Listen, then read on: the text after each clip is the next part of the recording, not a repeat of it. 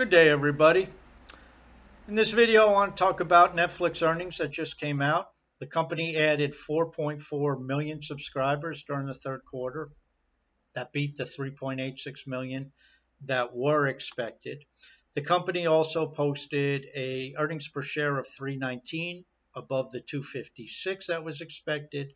They did this on 7.48 billion dollars in revenue, which that was in line with the expectation. So Netflix is added to the win column. They are one of the companies that people were watching this week.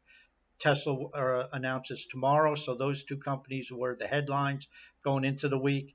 And one of the big headlines did put up good numbers. So with that, we will see how the rest of the week and the earnings season goes. But Netflix, for those who are holding that, did rather well.